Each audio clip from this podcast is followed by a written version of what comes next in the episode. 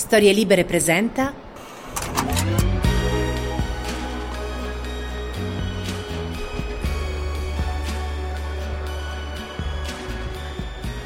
Qual è la cosa più estrema che hai fatto per lavoro? Più estrema che ho fatto per lavoro? Ammazza, questa è una domanda tosta. Beh, allora, ho indossato un maglione all'incontrario e nonostante gli studenti me l'abbiano fatto notare, l'ho tenuto all'incontrario perché volevo mantenere questa dignità di docente e quindi l'ho tenuto all'incontrario. Sono Francesco Pacifico, scrivo romanzi, mi piacciono i personaggi. Questo è il mio archivio di interviste lunghe. Mi interessa indagare sull'identità professionale delle persone molto brave, che percorso hanno fatto, se hanno avuto fortuna, chi hanno incontrato sulla strada, quante notti hanno perso, come vivono, come si sono formate, di cosa hanno paura, quando hanno pensato che fosse tutto finito e non ce l'avevano fatta. Ce la prendiamo molto comoda, ci rilassiamo e parliamo. Va bene, possiamo cominciare secondo me. Allora, benvenuti all'Archivio Pacifico Live di storielibere.fm. Saluto quelli che ci ascoltano da casa.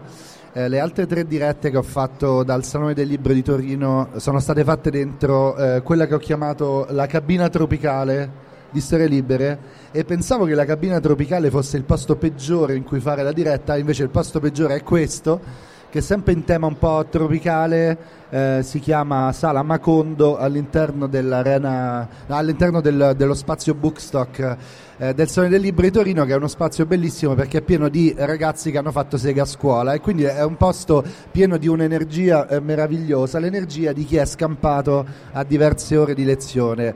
Ma per loro sfortuna oggi io sono con un professore di economia, con Luciano Canova, che insegna alla scuola Enrico Mattei, insegna economia comportamentale, che è un po' l'argomento di cui parleremo, e il motivo perché è qui a parlare con me è questo.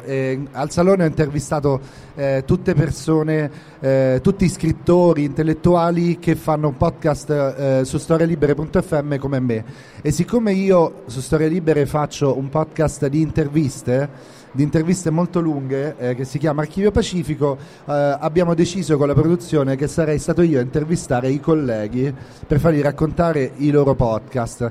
L'Archivio Pacifico lo trovate su storielibere.fm, ma anche sull'app podcast dell'iPhone o su Spotify, tanti altri posti, ma quelli su cui li sento io sono Apple Podcast e Spotify, e quindi dico i miei preferiti. C'è anche Spreaker tra i miei preferiti. Luciano Canova sta preparando un podcast molto interessante che si chiama Favolosa Economia, e è un po' una delle conseguenze dei suoi studi di economia comportamentale. Luciano, tu hai sostanzialmente il sogno di riuscire a spiegare l'economia a tutti, e quindi diciamo non è un caso che stiamo qui a presentare il tuo podcast proprio davanti a dei ragazzi. Io partirei addirittura dai presupposti. Sia io che te siamo tra quanti pensano che si debba iniziare a insegnare economia a scuola, perché voi siete una generazione, quanti anni avete? 13, quindi praticamente siete nati e quando stavate iniziando a imparare a camminare è crollata l'economia. La fa proprio in quel momento, e ha detto mamma, vi siete alzati in piedi, e la seconda parola che avete detto è stata spread, però magari non sapete cosa significa. Quindi sia io che Luciano crediamo che si debba iniziare a insegnare economia delle scuole, e secondo me un buon modo per raccontare un podcast in cui tu racconti l'economia attraverso le favole che conosciamo tutti può essere iniziare a parlare del perché si dovrebbe studiare economia anche a scuola. Assolutamente, grazie Francesco, ciao ragazzi, e un saluto alle persone che ci ascoltano a casa.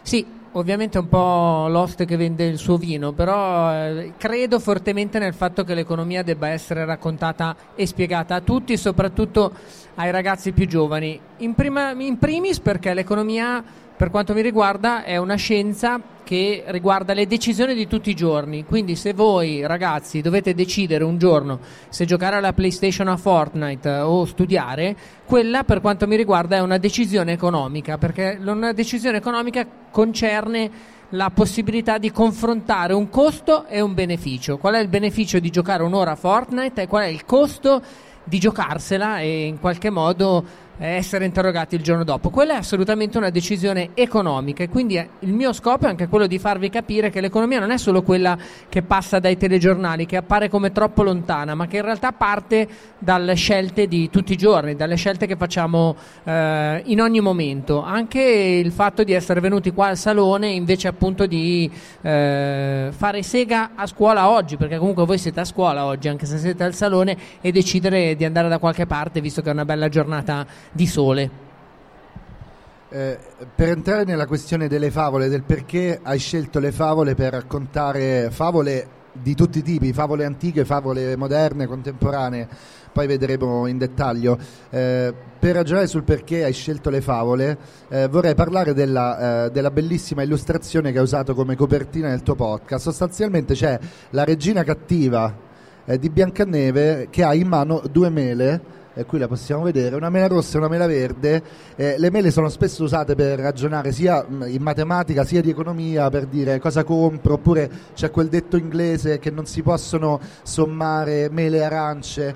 Quindi perché, com'è venuta l'idea di questa copertina, e cosa ci aiuta a capire rispetto all'importanza delle favole nel raccontare l'economia?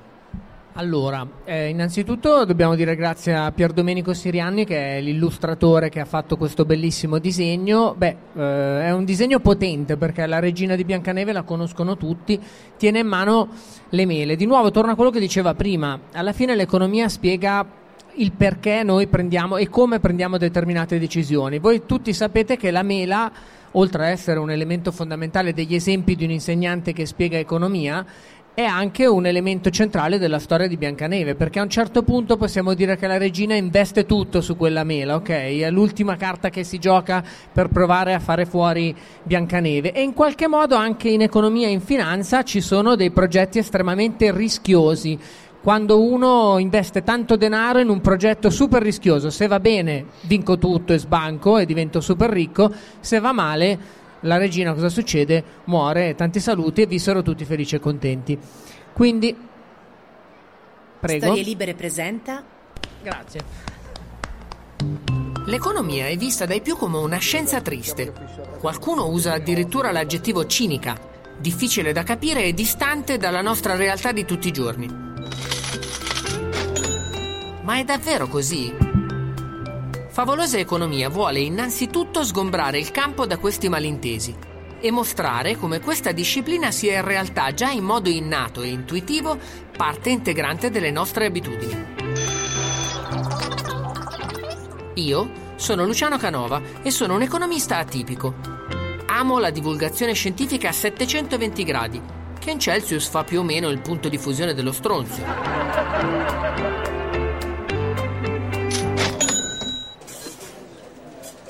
In Favolosa Economia userò il mondo delle favole come cavallo di Troia per farvi entrare in questo misterioso universo.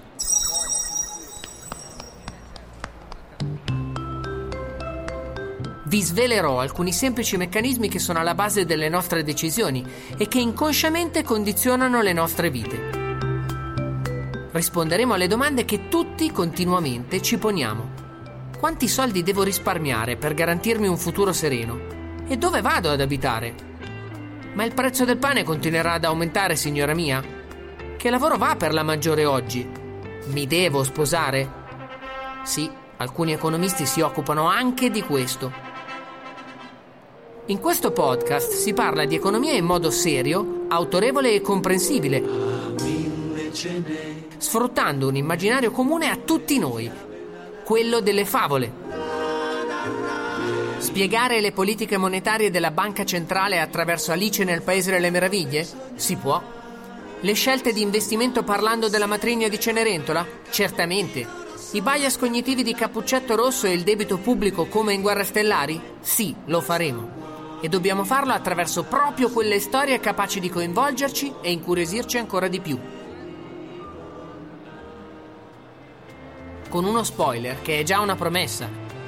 Vivranno tutti felici e contenti.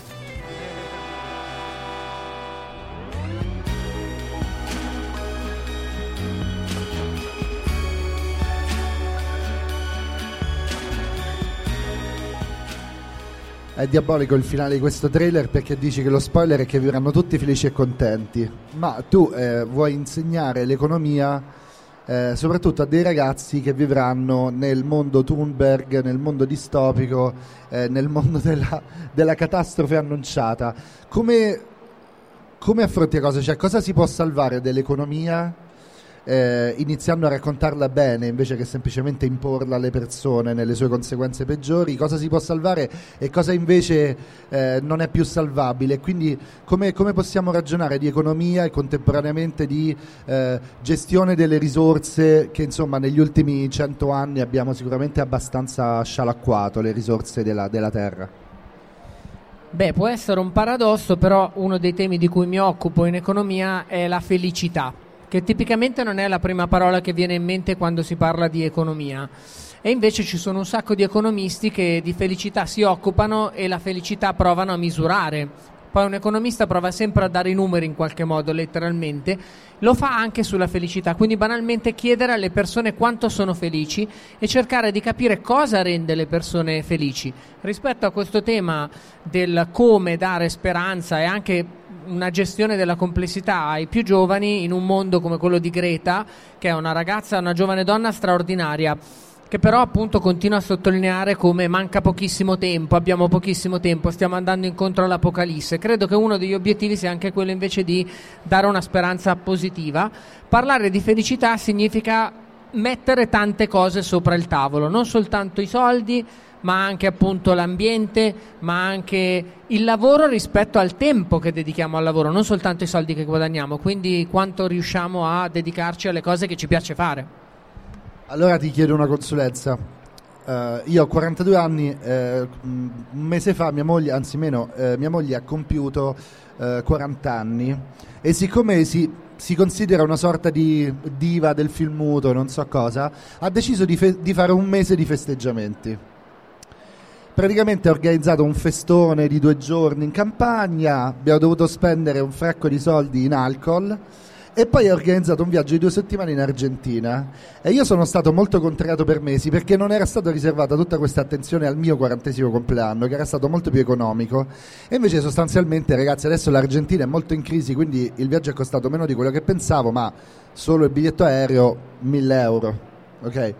Quindi a un certo punto io ho dovuto cedere e decidere che ero contento per lei, che il fatto che mi costringesse a partire 2 settimane, io dovevo organizzare tutti gli incontri del salone, quindi dovevo studiare mentre stavo in viaggio, studiavo in aereo, studiavo in pullman, studiavo in taxi, poi alla fine lei era contenta e quindi ho detto vabbè, ciao 4.000 euro, chi si è visto si è visto.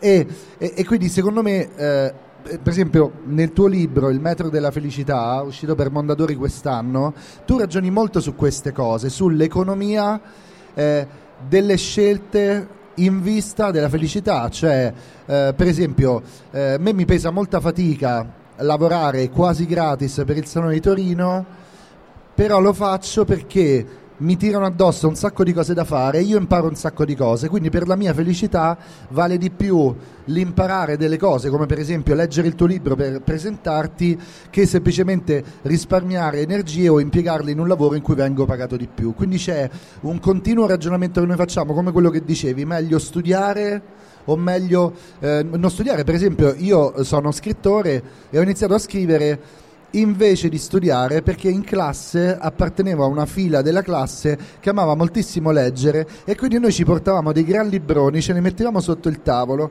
e le nostre professoresse, che ovviamente vedevano tutto, perché voi vi illudete che non si veda, ma si vede tutto quando stai alla cattedra, in qualche modo capivano e accettavano il fatto che noi avessimo in questa fila tutta una grande passione per la letteratura.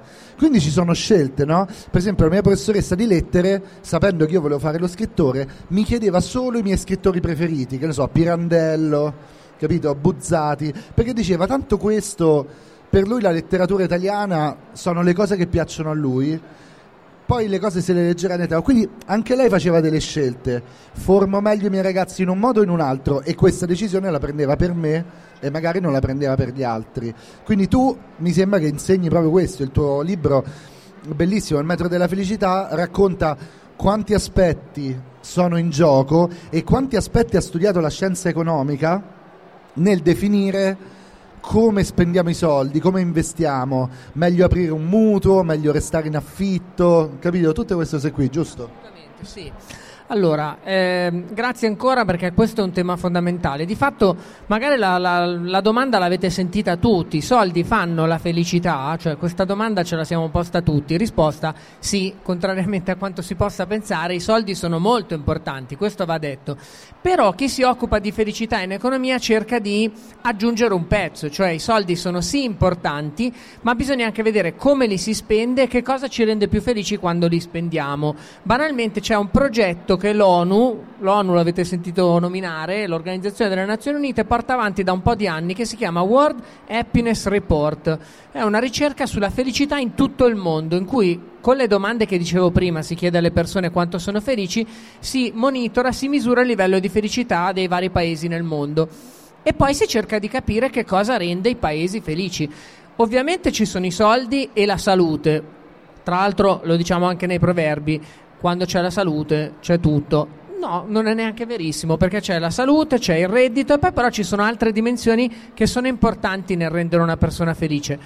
Quanto ci si sente liberi di realizzare la vita che avete il desiderio di portare avanti, quanto si è generosi, e questo è importante, perché come si spende il denaro, cioè se si spende il denaro per gli altri, molte ricerche mostrano che le persone sono più felici. Attenzione, questo non vuol dire che quando si spende il denaro per sé si è più infelici, significa che quando lo si spende per gli altri si ottiene un effetto importante sulla felicità. Diciamo che lo spendere per sé ha più un valore neutro. E poi c'è l'assenza di corruzione, quanto sento che attorno a me le regole valgono per tutti, e poi il supporto sociale, quanto potete contare sulle persone che vi stanno accanto. Se qualcuno vi deve passare un compito, voi dovete fidarvi di qualcuno, quanto vi fidate delle persone che vi stanno intorno. È importante, perché non siamo soli nel mondo, avere una rete sociale di supporto è molto importante.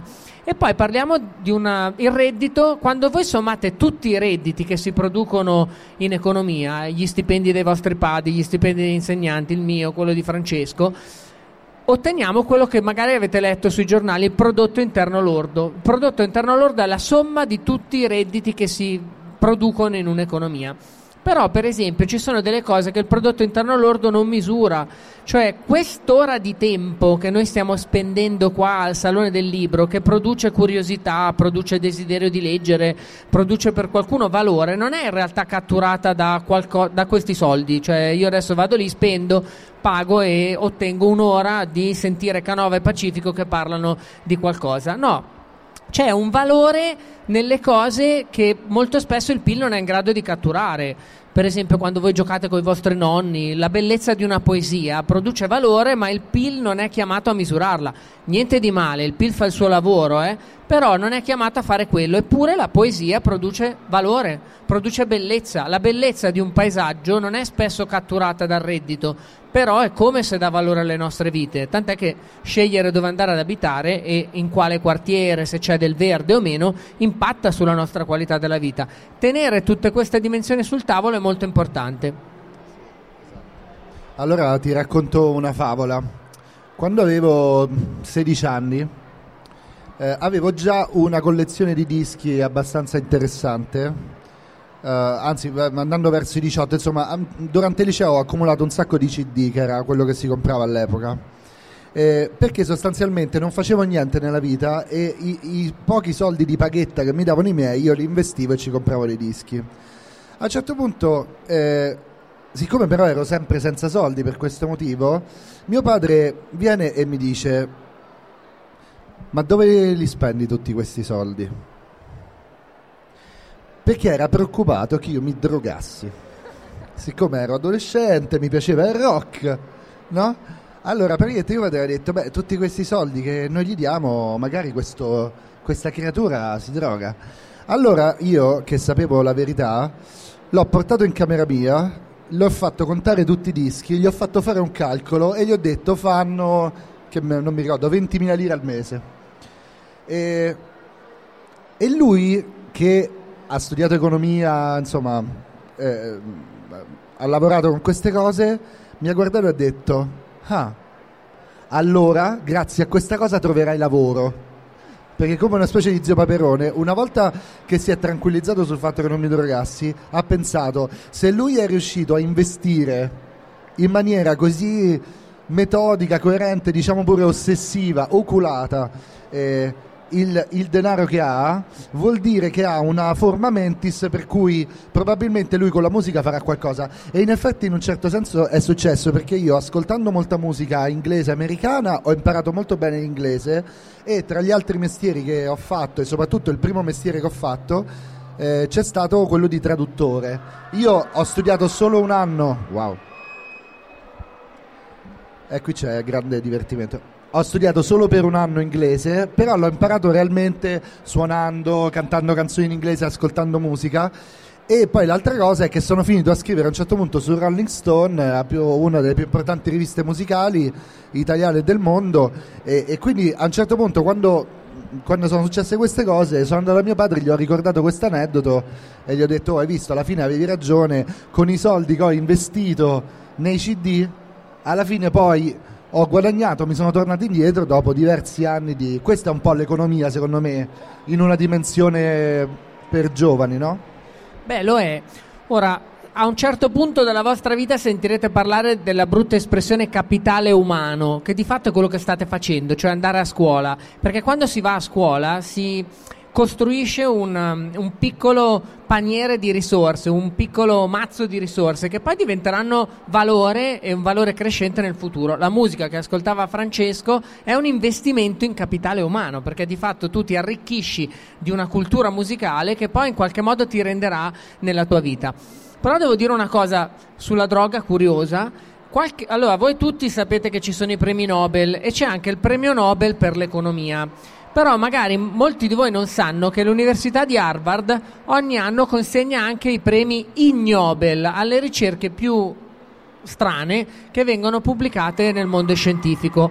Qualche anno fa l'Istat, che è l'ufficio statistico italiano, vinse l'Ig Nobel per l'economia perché aveva recepito una direttiva dell'Unione Europea secondo la quale bisognava inserire nel computo del PIL, del reddito che si viene prodotto in un'economia, i proventi che derivano da vendere la droga.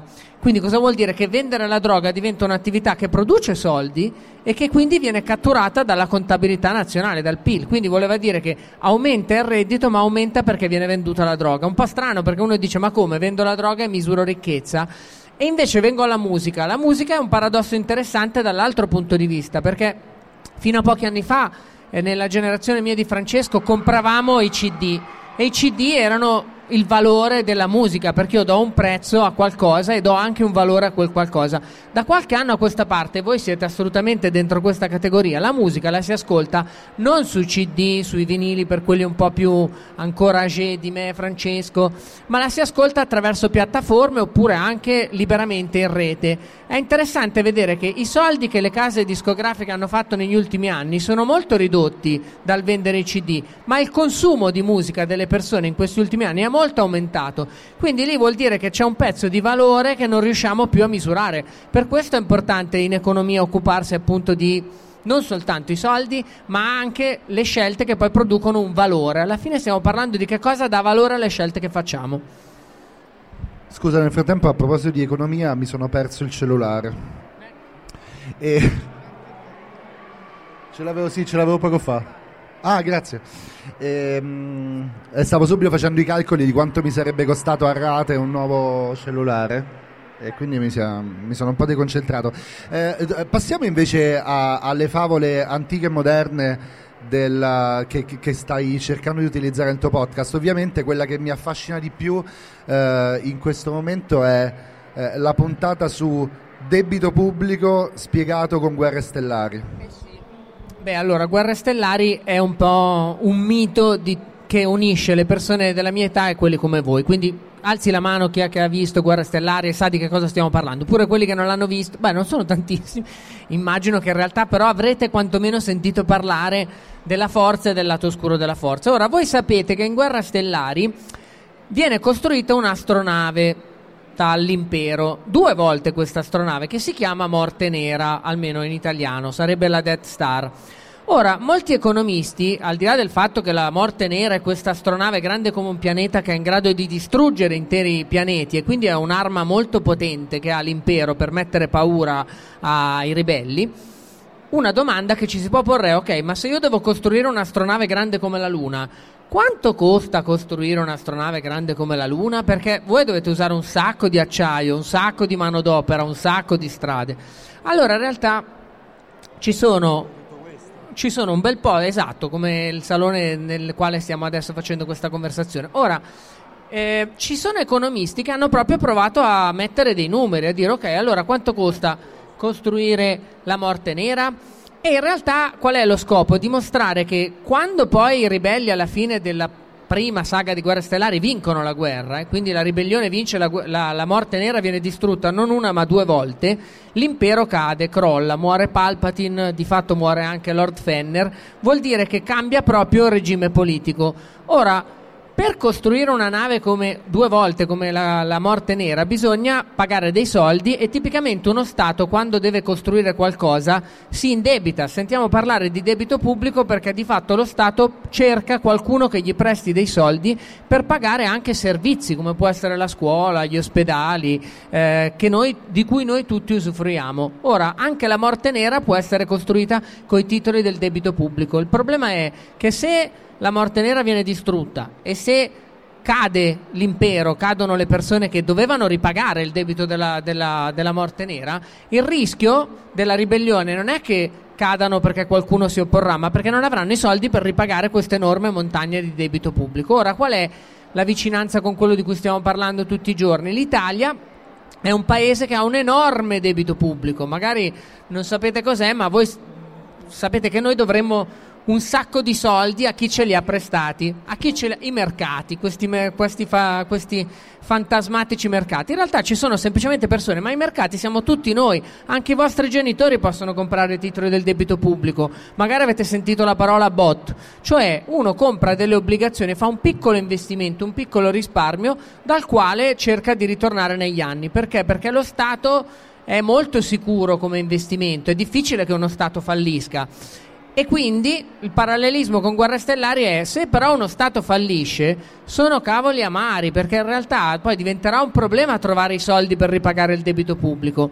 Stessa cosa riguarda Guerre Stellari e l'economia del paese in cui viviamo. Noi abbiamo un enorme debito pubblico che in qualche modo dobbiamo garantire, dobbiamo garantirne la sostenibilità, dobbiamo riuscire a dimostrare ai mercati che siamo uno Stato affidabile in grado di ripagare i propri debiti. Se invece ci mettiamo a distruggere la morte nera, nel nostro parallelismo il rischio è quello di dichiarare fallimento, e se si dichiara fallimento mancano i soldi, ma mancano i soldi per finanziare le scuole, gli ospedali, i servizi che poi fanno parte della nostra vita di tutti i giorni. Quindi anche qui possiamo vederla dal punto di vista della decisione economica. Quando l'Italia era uscita dalla seconda guerra mondiale alla metà del Novecento, doveva ricostruire il paese che insomma era impoverito e molto ammaccato, no? Allora decide di andare da tanti interlocutori in giro per il mondo e dire: se mi presti dei soldi io ci posso costruire non la morte nera ma tipo l'autostrada, perché se io costruisco l'autostrada poi la gente può muoversi velocemente e andare e muoversi per lavoro, fare viaggi per lavoro, e quindi un sacco di gente può lavorare di più. Voglio andare da Torino a Milano con una bella autostrada, vado a mangiare a Milano, do i soldi al ristorante di Milano. Quindi questo è il tema di quando si costruiscono le infrastrutture. Diciamo che la morte nera può essere considerata un'infrastruttura, no?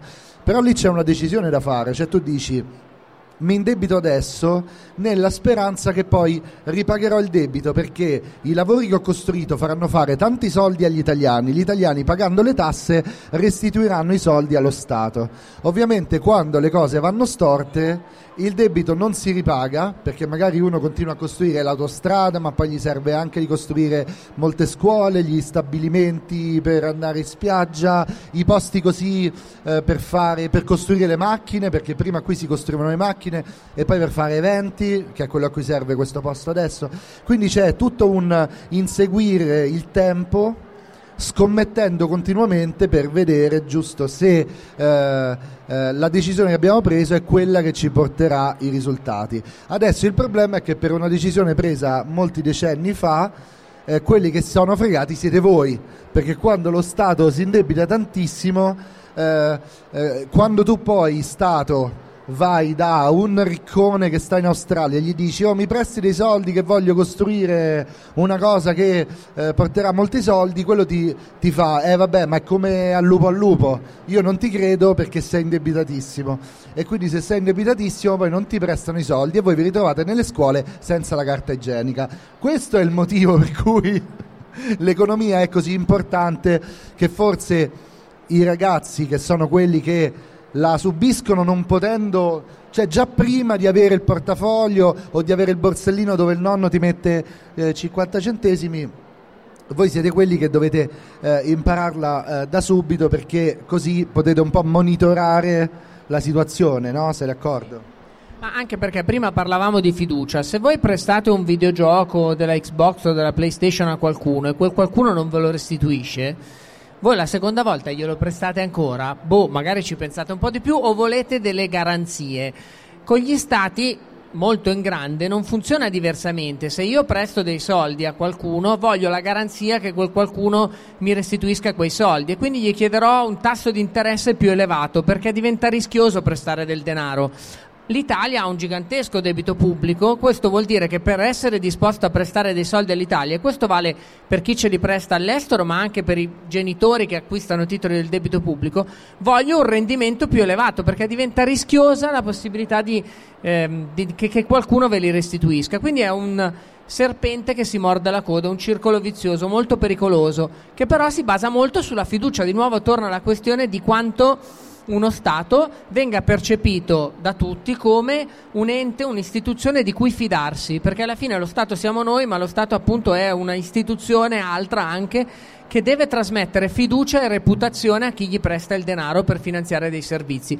Perché una cosa importante: non c'è niente di male ad avere un alto livello di debito pubblico. Questo lo dico perché voi comprate dei beni come possono essere i vostri vestiti, gli smartphone, le console, e quelle le vendono delle aziende private, ma poi ci sono beni che hanno un valore, che devono essere prodotti dallo Stato, perché per questi beni non vale la logica che un'azienda deve guadagnare un soldo in più di quelli che ha speso per produrli.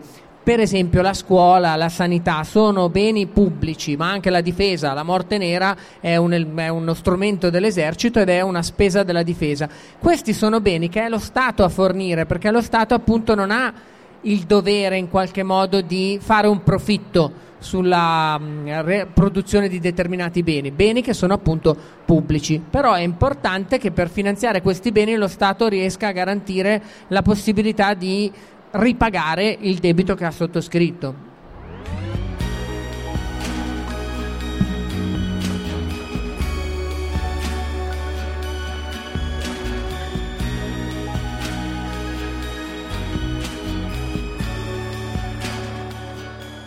Sento il bisogno di fare una confessione atroce. Quando avevo 14 anni stavo in un gruppo scout e i reparti dei Boy Scout sono divisi in squadriglie, ogni squadriglia è composta da 6-7 persone. Nella mia squadriglia io ero il tesoriere, allora noi ci tassavamo, mettevamo un po' di soldi lì, un po' così, oppure alcuni soldi ce li dava anche lo Stato, ce li dava il reparto, perché magari facevamo le campagne di autofinanziamento, vendevamo, non mi ricordo, andavamo in giro a vendere le torte, quindi le cucinavamo e le andavamo a vendere in giro per il quartiere, e questi soldi li tenevo nella tasca del fodero della mia chitarra elettrica e li rubavo. E ci ho pensato quando hai detto della fiducia, perché non so perché si fidavano tutti di me, e quindi io c'avevo questi soldi, dicevo sì, belli, abbiamo spesi, sai, ci sono serviti per organizzare, che cavolo ne so, non mi ricordo cosa, e io invece mi ci compravo i Mars, cioè non è che mi ci pagassi un mutuo, insomma, io sti soldi, perché Sapete che sensazione mi ricordo? Questo era un fodero di quelli flosci, grigio, che aveva la tasca davanti, quella dove mettere i cavi, le corde di ricambio e i plettri. E io li infilavo là, non li contavo, non tenevo un registro, ero veramente pessimo. E mi ricordo la sensazione di arrivare lì, infilare le mani e prendere, metti, 5.000 lire, che era una banconota più leggera, molto come i 5 euro oggi. E la sensazione, perché poi mi grattava la cerniera, no? Della tasca, quindi infilavo, prendevo queste 5.000 lire, uscivo, compravo il Mars o i Twix, che secondo me all'epoca si chiamavano Rider, e poi la sensazione di rimetterci il resto dentro. E questa, non so, volevo confessarmi, perché per me adesso a questo punto tu sei un'autorità in economia e io vengo un po' a denunciare dei reati fiscali. Ma guarda, in realtà l'economia comportamentale studia anche il comportamento disonesto, o meglio, queste piccole disonestà, perché ciascun essere umano è tentato di farla un po' sporca in certi casi. Il piccolo furtarello, io quando ero piccolo in cartoleria tendevo a rubare degli adesivi, ma più da cleptomane, non avevo un vero motivo, però in realtà non mi sentivo disonesto. Quali adesivi? Ma la qualunque, c'erano adesivi di moto, adesivi di squadre di calcio, insomma, rubavo gli adesivi. Però non mi sentivo disonesto, perché e ci sono molti studi che mostrano che le persone tendono a cedere al fascino del comportamento un po' disonesto quando quel comportamento un po' disonesto non altera la nostra percezione di essere delle persone positive. Ora, non so se siete grandi a sufficienza da aver già scaricato qualcosa in modo pirata dal web, io penso di sì. Quella in realtà è una cosa un pochino disonesta, nel senso, se vi mettete a contare i soldi che varrebbe acquistare, che ne so, quel videogioco piuttosto che quel programma, sono tanti soldi, però voi non vi sentite disonesti, un po' perché lo fanno tutti, quando lo fanno tutti ci sentiamo accettati, e un po' perché una volta che ho ceduto a questo fascino senza cambiare la mia percezione, cambia poco. E qui mi viene in mente una favola, perché se voi pensate al Signore degli Anelli, infatti ogni tanto si chiama effetto Gollum. Gollum era un hobbit, no? All'inizio, buono come tutti gli altri, poi a un certo punto prende sto anello e questo anello lo deforma, perché comincia a mettere l'anello una volta, vabbè chi sarà mai, e diventa il mio tesoro, e più va avanti e più diventa il mio tesoro e non riesce più a farne a meno, diventa una tentazione difficile da tenere. È interessante mantenere l'equilibrio tra questa tentazione che è umana e ovviamente il rispetto della regola, laddove poi si finisca col degenerare in una disonestà senza limiti come quella di Gollum. E allora ti tiro fuori un aneddoto che riguarda proprio il Salone del Libro di Torino. Il mio primo Salone del Libro fu nel 2003, quando era stato comprato da una casa editrice il mio primo romanzo, avevo 25-26 anni. Vengo al salone e un ragazzo che mi era stato presentato perché mi avrebbe ospitato a casa e che poi sarebbe diventato uno scrittore, un editor, mi disse questa cosa: allora, io so come rubare libri al salone, bisogna andare intorno alle 5-6 quando c'è meno gente, oppure anche quando stanno per chiudere verso 7-8, però io rubo solo dai grandi editori, perché i piccoli editori sono amici, poi che fai, gli levi i soldi, così, mentre alla fine a Mondadori, ma che gli frega se gli rubo il libro. Lo dico perché racconta quant'è complessa e quant'è ambigua tutta quella zona che stavi un attimo raccontando, in cui praticamente perfino la disonestà e la morale possono camminare insieme in delle situazioni enormemente ambigue, come appunto quando decidi se copiare o no un compito in classe. Sono tutte decisioni. Secondo me una cosa che si può dire anche un po' per concludere è che la vita è consapevolezza, cioè la vita è capire che ogni momento è una serie di decisioni, che ti può capitare, che ne so, di venire a una lezione e decidere che non la vuoi ascoltare e poi trovare una cosa che ti interessa e ascoltarla. Sono tutte decisioni, e tutte le decisioni sono in qualche modo economia, giusto Luciano? E sono scelte che comportano una responsabilità, perché mi aggancio al tema della disonestà. Il rischio è quello di pensare che la disonestà sia una questione di poche mele marce che trasformano il mondo in un posto pessimo. No, in realtà questa cosa che dicevo prima della disonestà come tentazione individuale vorrei sottoporla come messaggio positivo per dire che c'è una responsabilità individuale che poi diventa collettiva, perché ciascuno di noi è un pezzo di questa collettività che chiamiamo società, che poi porta a degli esiti collettivi. Quindi in realtà anche la disonestà e il suo specchio, l'onestà, nascono da scelte che devono essere valutate con razionalità e responsabilità. Grazie Luciano, io direi che siamo in conclusione anche del salone praticamente, questa è stata la 4ª puntata di Archivio Pacifico Live, si possono trovare le repliche su storielibere.fm e per quanto riguarda l'Archivio Pacifico non live lo trovate in tutte le piattaforme, Spotify è quella che di solito hanno tutti, Apple Podcast è forse quella che funziona meglio, Spreaker è quella su cui io produco i miei podcast e quindi li voglio bene, ascoltateli lì, tra le interviste ho fatto quest'anno ci sono quella Zero Calcare che è molto bella, quella Alessandro Borghese, a Federica Pellegrini, ne ho fatte insomma un certo numero, ne esce una al mese, di solito il 4 del mese, ma vi dice tutto l'internet. E con questo da Francesco Pacifico e da Luciano Canova e dal Salone dei Libri di Torino è tutto, vacanza, grazie ragazzi, grazie. Sono Francesco Pacifico e questo era il mio Archivio Pacifico, realizzato con Francesca De Michele. Tutte le mie interviste le trovate su storielibere.fm.